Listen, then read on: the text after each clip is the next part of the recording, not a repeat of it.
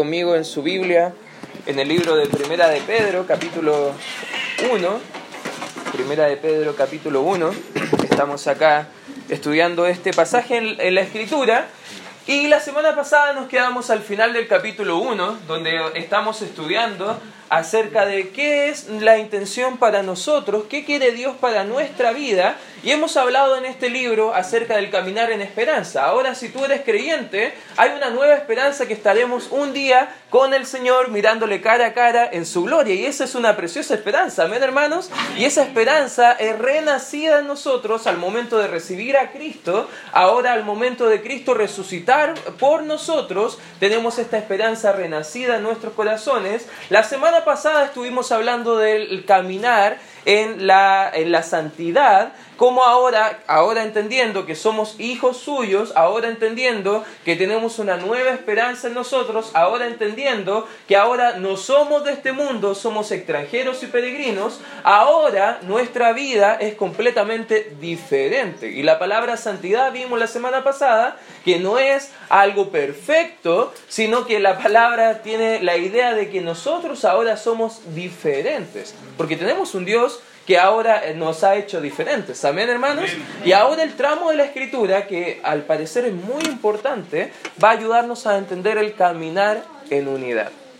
Quizás a medida que la iglesia siga creciendo, quizás a medida que varios hermanos estén involucrándose en el servicio, no es tan loco pensar que a lo mejor en algún momento va a haber algún conflicto, alguna dificultad, algún problema, porque somos todos diferentes. Amén, hermanos. ¿Cuántos pensamos diferentes? A ver, ¿cuántos piensan que el Colo Colo es el mejor equipo de Chile? A ver, amén, ya, estamos, ya, gracias. No vamos a preguntar por el otro equipo, ya, pero, no, mentira, ya. Hay diferencias, ¿te das cuenta?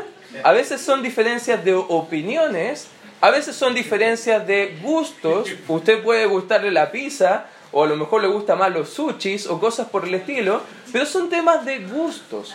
Algunos quizás dentro de la iglesia llevan esos gustos y uno empieza a pensar, bueno, entonces la iglesia, como yo soy miembro de la iglesia, soy parte de la iglesia, a mí me gustaría que la iglesia se lleve a cabo de esta forma.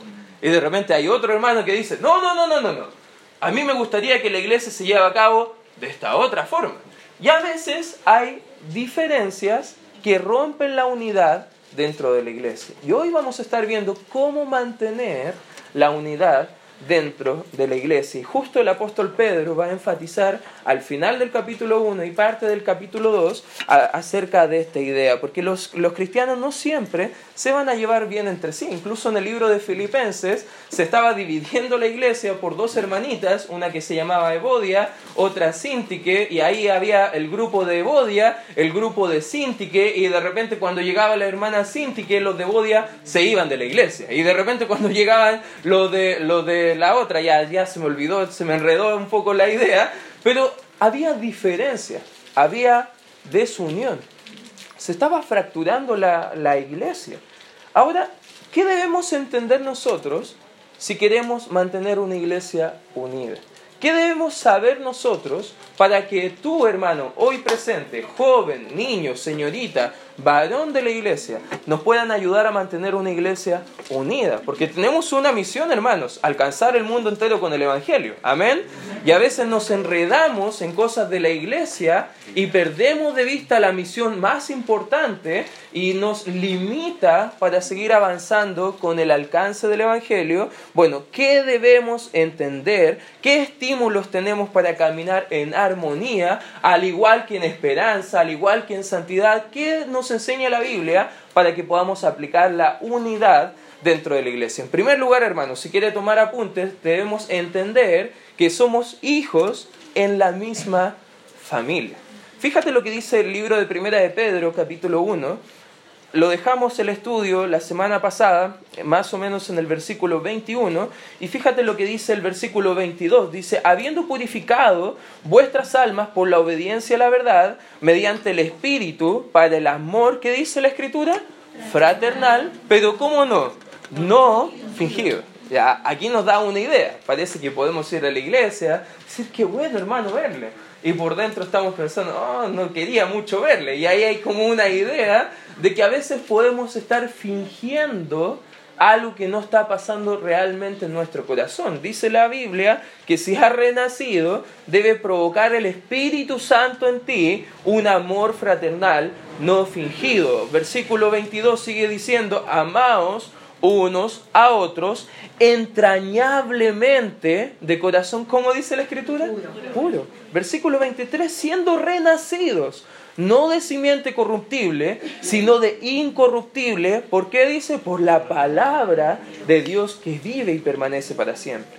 Porque toda carne es como hierba, y toda la gloria del hombre como flor de la hierba. La hierba se seca y la flor se cae, más la palabra del Señor, ¿para cuánto permanece según la Escritura? Para siempre. Y esta es la palabra que por el Evangelio os ha sido anunciada. Ya, hermano, ¿cuántos de los presentes me puede dar un fuerte amén que son hijos de Dios? ¿Amén? Amén. Amén. Fíjese, ¿qué debemos hacer ahora como hijos de Dios? Capítulo 2, versículo 1 dice, desechando pues toda malicia, todo engaño, hipocresía, envidias y todas las detracciones. Ya. Si usted entiende que es un hijo de Dios, ¿qué no debe habitar en nosotros como hijo de Dios? Bueno, acá en la escritura dice lo, primero que va mostrando, toda malicia. La palabra malicia acá tiene la idea de un enojo que se ha estado enfriando, un enojo que ha estado permaneciendo en tu corazón y no lo has querido sacar. ¿Te ha pasado alguna vez que a lo mejor has discutido con alguien y nunca se arreglaron y cuando ves a la persona sientes un poco de incomodidad? Como que tú no quieres iniciar la conversación y él tampoco quiere iniciar la conversación y de repente te das cuenta que cada vez está más alejado, distanciado porque hay malicia dentro de nosotros. Malicia no, no siempre va a significar eh, algo impuro, pero sabes que esos sentimientos también son impuros cuando no queremos perdonar a otros. Amén, hermanos. Por ende, si hay algo dentro de la iglesia que no está andando conforme a lo que a ti te parece, ¿sabes qué dice el Señor Jesucristo cuando estaba hablando en Mateo 18, dando instrucciones para la iglesia? Lo primero, la primera instrucción que dio el Señor Jesucristo para nosotros, la iglesia, no fue tanto de cómo debemos llevar a cabo los cultos.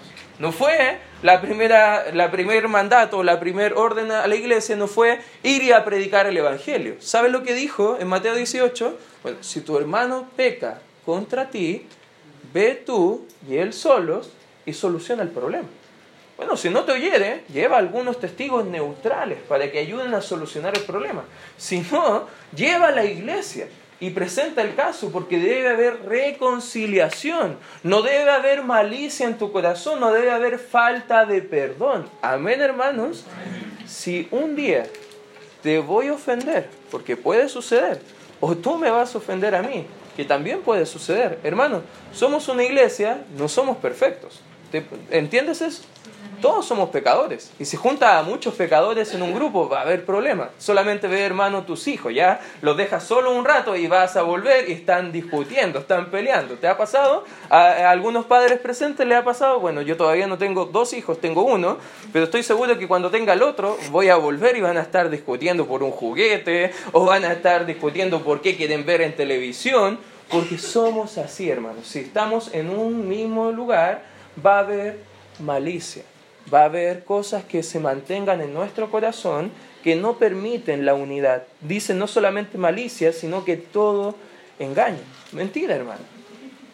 A veces la mentira puede destruir relaciones. ¿Has conocido gente que ha perdido una amistad por una mentira que han dicho o que han creído de otro? ¿Sabes qué? La, la verdad es lo que va a permanecer unido en nuestras vidas, en relaciones completas, pero cuando hay engaño, ¿quién puede confiar en alguien así? ¿Quién puede confiar en alguien que está mintiendo de forma reiterada? La verdad, la Biblia nos enseña que no debemos vivir en el engaño, todo lo contrario, debemos vivir en la verdad. Debemos decir la verdad, debemos creer la verdad y debemos dar confianza a otros que nuestro estilo de vida también es verdadero. Amén, hermanos. Cuando tu estilo de vida es así, deja de lado el engaño. Deja de lado la malicia. Fíjate lo que sigue diciendo el versículo 1. Hipocresía. ¿Ya? A ver, ¿cuántos de los presentes, me puede levantando la mano, ha conocido a alguien que no quiere venir a la iglesia porque dicen los cristianos son todos hipócritas? A ver, voy a levantar la mano. Creo que todos conocemos a alguien así. Yo pienso, bueno, venga igual nomás, queda espacio para otro más, ya venga, si es un lugar de puros hipócritas, bienvenido seas. Porque a veces nuestro, nuestra vida se lleva a cabo por hipocresías. ¿Qué es hipocresía? Es no, no comportarse de acuerdo a nuestra naturaleza. ¿Sabes que a veces cuando hablan los padres con los jóvenes, dicen, no, cuando tú vas a la iglesia, ahí te comportas bien santito, pero tú eres súper hipócrita porque cuando llegas a la, casa, te comportas así y te comportas así. Y los padres están diciendo, acá te estás, allá en la iglesia te estás comportando hipócrita. No, hermano. Hipocresía es cuando te comportas no de acuerdo a tu naturaleza. En la casa, cuando se comportan mal los hijos, ahí están siendo hipócritas en su casa. Pero cuando están en la iglesia estudiando la Biblia, están deseando vivir la voluntad del Señor, comportándose de forma íntegra, no peleando, ¿cierto niños? En la escuela dominical, no peleando por quién se sienta en tal silla o quién gana tal juego, sino que realmente entendiendo la voluntad del Señor, ahí estamos siendo sinceros. Incluso cuando no estamos comportándonos de acuerdo a nuestra naturaleza, ahí sí es hipocresía. Por ende, cuando hay hipocresía dentro de la iglesia, es porque olvidamos qué es nuestra naturaleza. ¿Quiénes somos? ¿Quiénes somos según el primer principio? Somos hijos en la misma familia. A ver, padre presente. ¿Cuántos tienen más de un hijo? ¿Puede levantar su mano? Ya hay varios que tienen más de un hijo, se le hiciera la pregunta, ¿a cuál de sus hijos ama más? Espero que no tenga respuesta, espero que no diga a este hijo, ya va a provocar problemas. La respuesta bíblica es a todos por igual. Porque al igual que nuestro Padre no hace acepción de personas, nosotros no debemos hacer acepción de personas. Amén, hermanos. Amén. Nosotros debemos amar a todos por igual. Sí van a haber algunos difíciles de amar, me incluyo, yo soy difícil de amar. Amén, esposa mía, ya ella puede decir, es muy difícil de amar.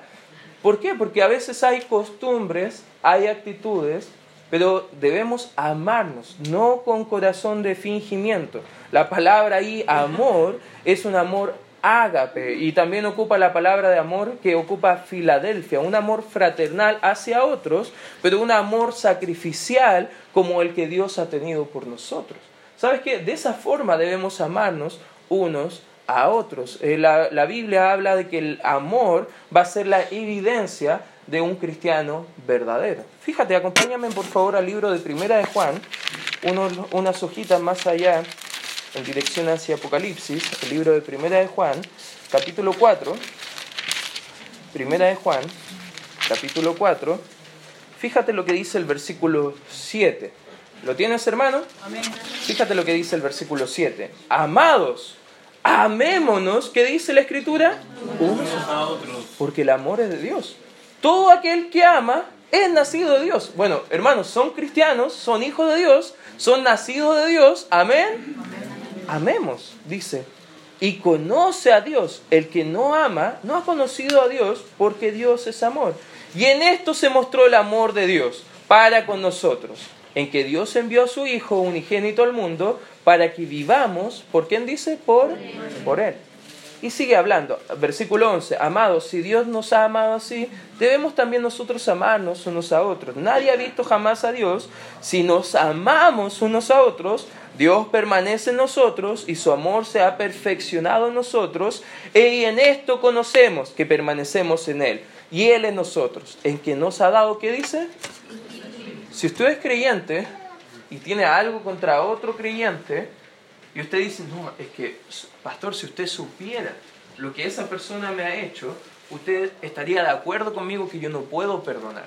No, yo sí sé que usted es salvo, yo también sé que tiene el Espíritu Santo y también sé que por la Biblia usted sí puede perdonar. Amén, hermanos.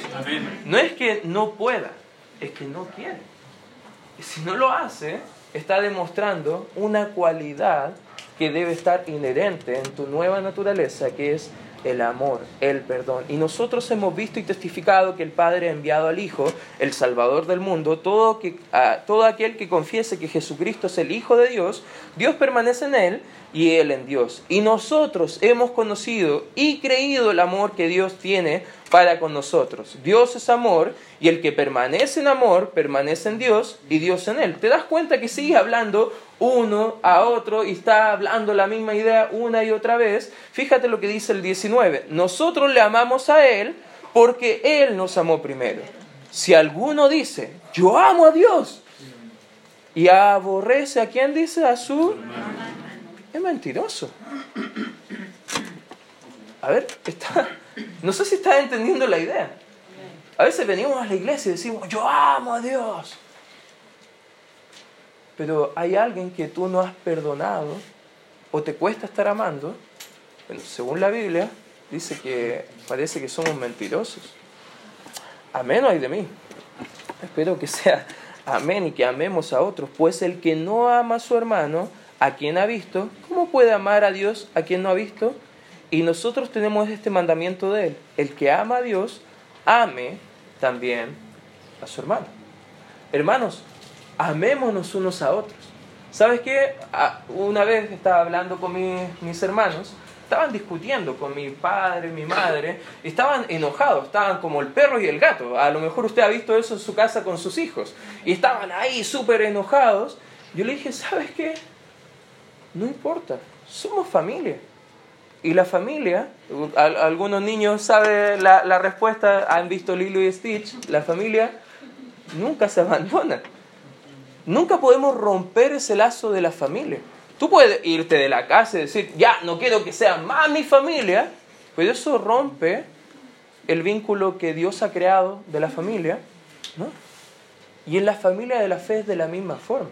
¿Por qué hay inmundicia? ¿Por qué hay falta de perdón? ¿Por qué hay malicia? ¿Por qué hay todas estas cosas?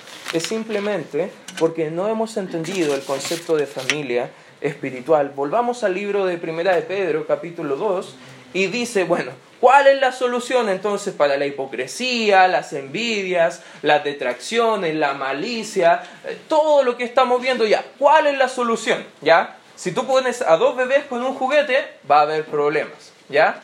Pero cuando el bebé va creciendo, debe ir madurando y debe ir aprendiendo también a compartir. ¿Cuánto entienden esa verdad? ¿Amén? Cuando en la iglesia hay niños, hay bebés, van a haber problemas.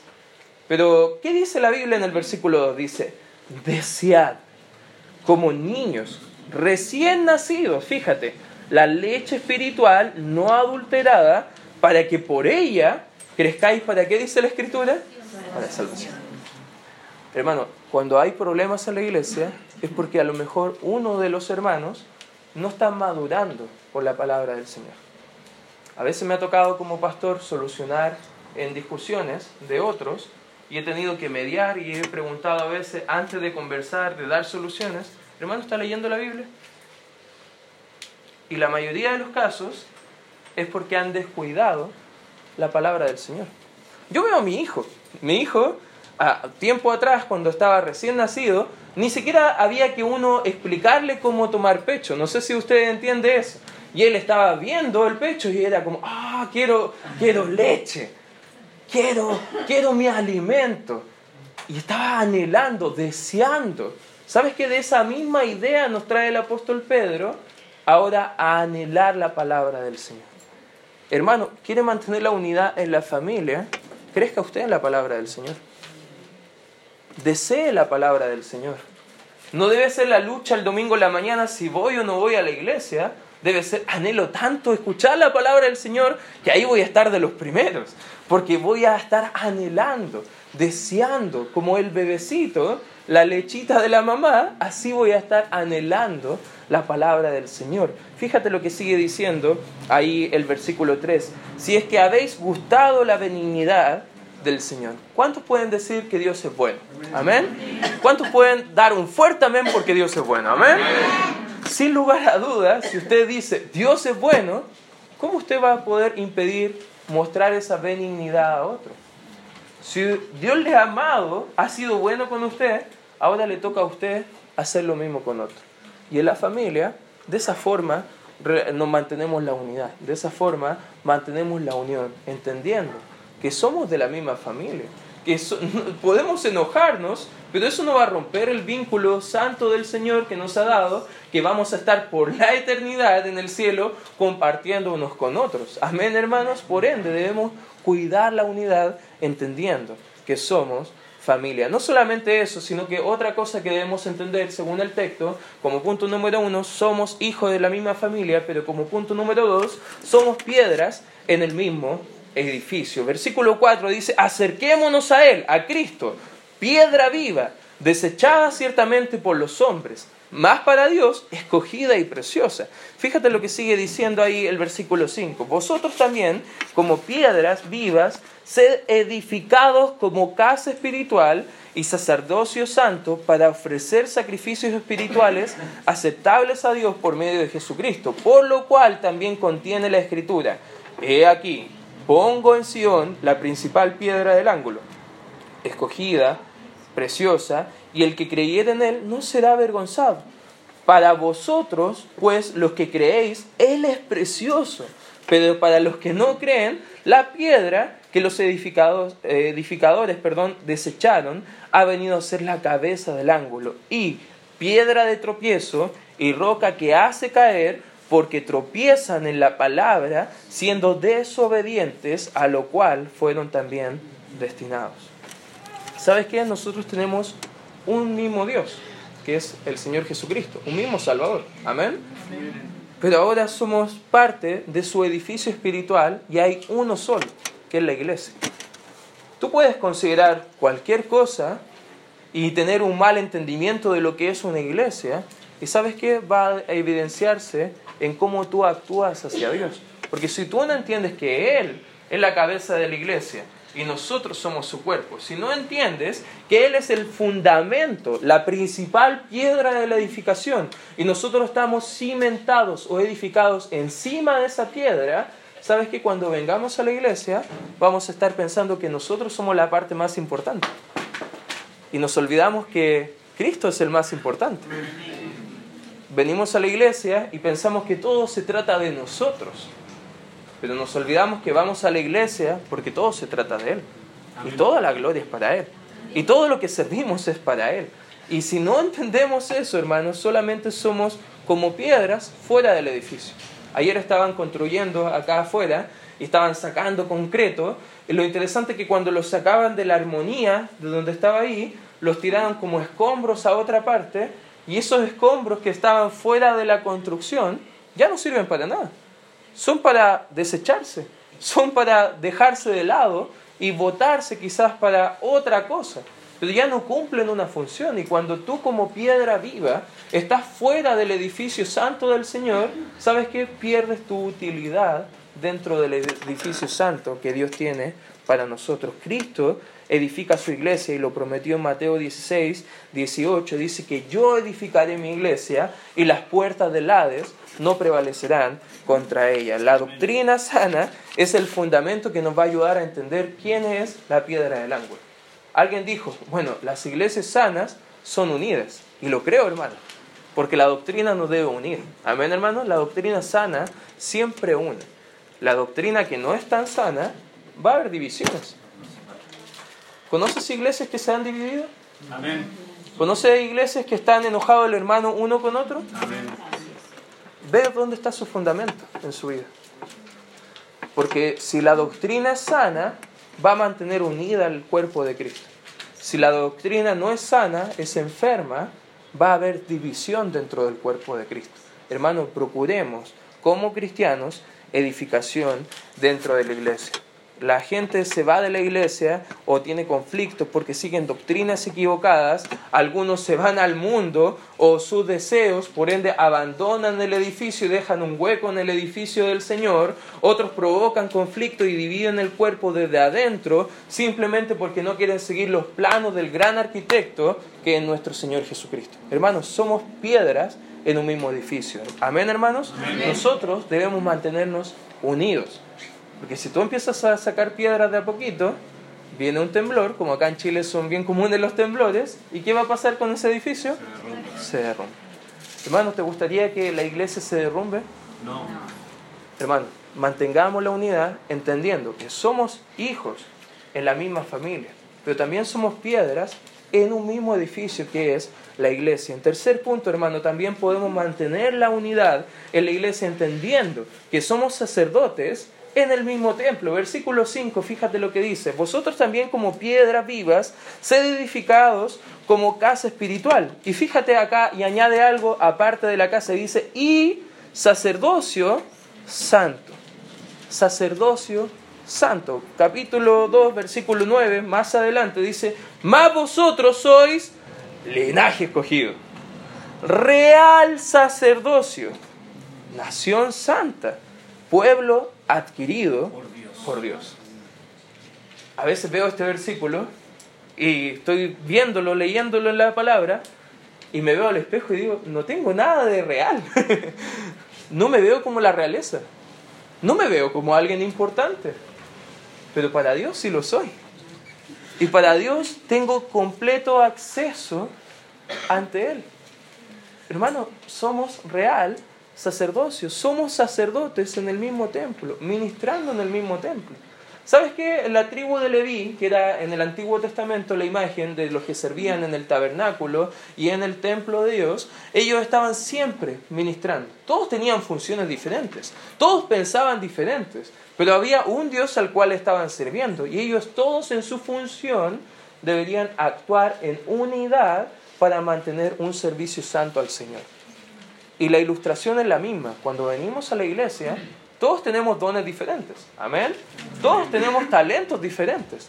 Todos podemos servir a Dios de diferentes formas. Pero entendiendo que todos somos sacerdotes, dentro del mismo templo, honrando al Señor, llevándole gloria a Él. Somos sacerdocio santo, un real sacerdocio. Cristo es el rey y sacerdote, nos muestra el libro de Hebreos. Y en el Antiguo Testamento ningún rey sirvió como sacerdote y el que lo intentó en Segunda de Crónicas 26 fue juzgado por Dios y fue muerto. O sea, imagínate el privilegio que nosotros tenemos como hijos de Dios que no tuvieron en el Antiguo Testamento y aún así nosotros estamos discutiendo. Y aún así nosotros estamos peleando. Aún así nosotros estamos separando el cuerpo de Cristo. ¿Sabes que en el Antiguo Testamento el pueblo de Dios tenía a un sacerdote? Pero hoy el pueblo de Dios completo somos un sacerdote. Cada uno de nosotros somos sacerdotes. Amén. Y hermano, cuando me pida oración, no solamente me la pida a mí, porque yo sí voy a orar pero también usted ore. Porque a veces me piden oración y, algunos piensan, ah, como él es el pastor, Dios tiene mayor gracia quizás con él y le va a escuchar más a él que a mí. No, hermanos, todos somos sacerdotes en el mismo templo. Amén, hermanos. De la misma forma que Dios me escucha a mí, te va a escuchar a ti. Y va a escuchar al otro. Así que tengamos unidad cada creyente es un sacerdote apartado del mundo para ser consagrado a nuestro Dios. Fíjate lo que dice el libro de Primera de Timoteo. Acompáñame rápidamente ahí. Primera de Timoteo. Primera de Timoteo, capítulo 2. Vamos a dar lectura a partir del versículo 1, exhorta ante todo que se hagan rogativas, oraciones y peticiones y oraciones de, perdón, acciones de gracia por todos los hombres, por los reyes y por los que están en eminencia, para que vivamos quieta y reposadamente en toda piedad y honestidad, porque esto es bueno y agradable delante de Dios nuestro Salvador, el cual, fíjate lo que dice el versículo 4, el cual quiere que todos los hombres sean salvos y vengan al conocimiento de la verdad, porque hay un solo Dios y un solo que dice mediador entre Dios y los hombres, Jesucristo hombre. Y sigue hablando de cómo Él es nuestro mediador. Ahora, cuando vamos en oración delante del Señor, lo hacemos en el nombre de Cristo. Porque Él es nuestro mediador. No tiene que ir donde un cura para confesarse y que aún así Dios y sale perdone. No, Usted puede ir directamente ante el trono de gracia, hermano. Hebreos capítulo 4, versículo 16. ¿Qué va a hallar en ese trono de gracia? Misericordia y oportuno socorro. Cuando nosotros entendemos que debemos servir como estos, estos sacerdotes lo hacían en el templo, debemos entender también que todos juntos, cada día, en armonía, estaban para glorificar a Dios y no a sí mismos. Por ende, cuando venimos a la iglesia, hermano, no vea el servicio como algo menor, véalo como un acto de glorificar al Señor. Amén, hermanos. ¿A quién servimos? No es al pastor, no es a los hermanos que están sirviendo. ¿A quién servimos y a quién glorificamos con nuestro servicio? Al Señor, a Cristo Jesús, nuestro único mediador entre Dios y nosotros los hombres. ¿Y qué más? Ah, volvamos al libro de Pedro y ya con esto vamos a acabar. En Primera de Pedro, capítulo 2, eh, vamos a ver la cuarta razón de por qué debemos mantener la unidad dentro de la iglesia, también porque somos ciudadanos de la misma nación. Versículo 9 dice, más vosotros sois linaje escogido, real sacerdocio, y fíjate la siguiente palabra que ocupa, dice, nación santa. Pueblo. Ah, interesante. Esta nación santa, este, este pueblo apartado, ¿de quién es? ¿Quién lo adquirió? Dios. Fíjate, ¿para qué? ¿Para qué Dios nos apartó? ¿Para qué Dios nos santificó? ¿Para qué? Para que anunciéis las virtudes de aquel que os llamó de las tinieblas a su luz admirable. Vosotros que en otro tiempo no erais pueblo, pero que ahora sois pueblo de Dios, que en otro tiempo habíais alcanzado misericordia, pero ahora habéis alcanzado, ¿qué dice la Escritura? Misericordia. Hermano, ¿te das cuenta que antes de ser hijo de Dios, nuestra vida no tenía ningún propósito? ¿Te das cuenta que antes de ser hijo de Dios, nuestra vida no tenía ningún sentido de pertenencia? Incluso antes de conocer a Cristo, te hubieses imaginado que estarías en un lugar como este, domingo en la mañana, con otras personas bien raras, bueno, yo por lo menos soy raro, ustedes son normales, ¿ya? Pero personas diferentes, en contextos sociales diferentes, pensamientos diferentes, gustos diferentes, ¿hubieses pensado que estarías acá un domingo en la mañana? La verdad es casi imposible de pensar. Pero cuando Cristo vino a nuestra vida, nos sacó de las tinieblas, de donde era el otro rey que gobernaba sobre nuestra vida, Satanás el diablo, y nos llevó ahora a una morada eterna en el cielo. Y debemos recordar que nuestra ciudadanía, nuestro lugar, no está acá, está en los cielos. Y el escritor ya viene diciendo, somos extranjeros, somos peregrinos, estamos de pasadita, no se acomoden, deben estar como comiendo la Pascua, listos, prestos, ceñidos vuestros lomos para partir, porque este mundo no tiene nada bueno para nosotros. Pero ¿para qué Dios nos mantiene en este mundo? Versículo 9 dice, para que anunciéis la virtud de aquel que os llamó de las tinieblas a su luz admirable. ¿Sabes por qué hemos sido comprados según el libro de Hechos? Mire, acompáñame, quizá el hermano va a estar mostrando acá en pantalla Hechos capítulo 20, versículo 28. ¿Por qué Dios o por qué hemos sido hechos un nuevo pueblo? Dice, por tanto mirad por vosotros y por todo el rebaño en el que el Espíritu Santo se ha puesto por ministros para, que, para apacentar perdón, la iglesia, ¿de quién dice? Del Señor. La cual Él ganó por su propia sangre. Hermano, el hermano Mirko hace una semana atrás dijo que Él es el esposo de la iglesia. Y si te metes con la iglesia, ¿con quién te estás metiendo? Con, con el esposo. Cuidado. Porque no vaya a ser que nos hallemos dando cosas contra el aguijón. Cuidado, porque no vaya a ser que nosotros mismos estemos separando lo que Cristo quiere mantener puro, sin mancha y unido, hermano. Él ganó la iglesia por su propia sangre. Nosotros, como hijos de Él, debemos amar la iglesia, hermano. Debemos amar el cuerpo de Cristo.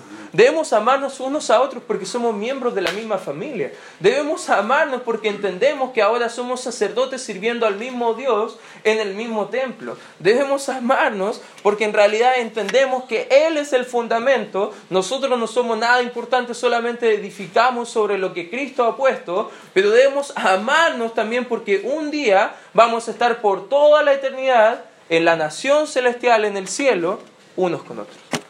Así es. ¿Te imaginas llegar al cielo con algo inconcluso con algún hermano acá? Y que en vez de ser el pastor acá, que te diga, hermanos, vengan, conversemos, solucionemos lo que está pasando. Sea Cristo mismo que diga, hermano, venga, hermana, venga, vamos a solucionar lo que fue atado en la tierra, lo vamos a desatar acá en el cielo. Porque estamos de pasadita. Y nuestra misión de andar discutiendo y peleando, nuestra misión como iglesia es anunciar la virtud de los que del que nos llamó.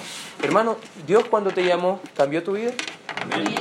Debemos llamar a otros a que también sus vidas sean cambiadas. Debemos llamar a otros para que admiren a nuestro Señor, para que vivan para nuestro Señor, a mantener la unidad en la iglesia.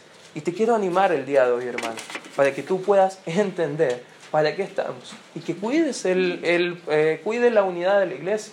No discutas, hermano. Bueno, y si discutes, solucionalo pronto. Si hay algo que a lo mejor te disgusta del otro, conversalo, hermano.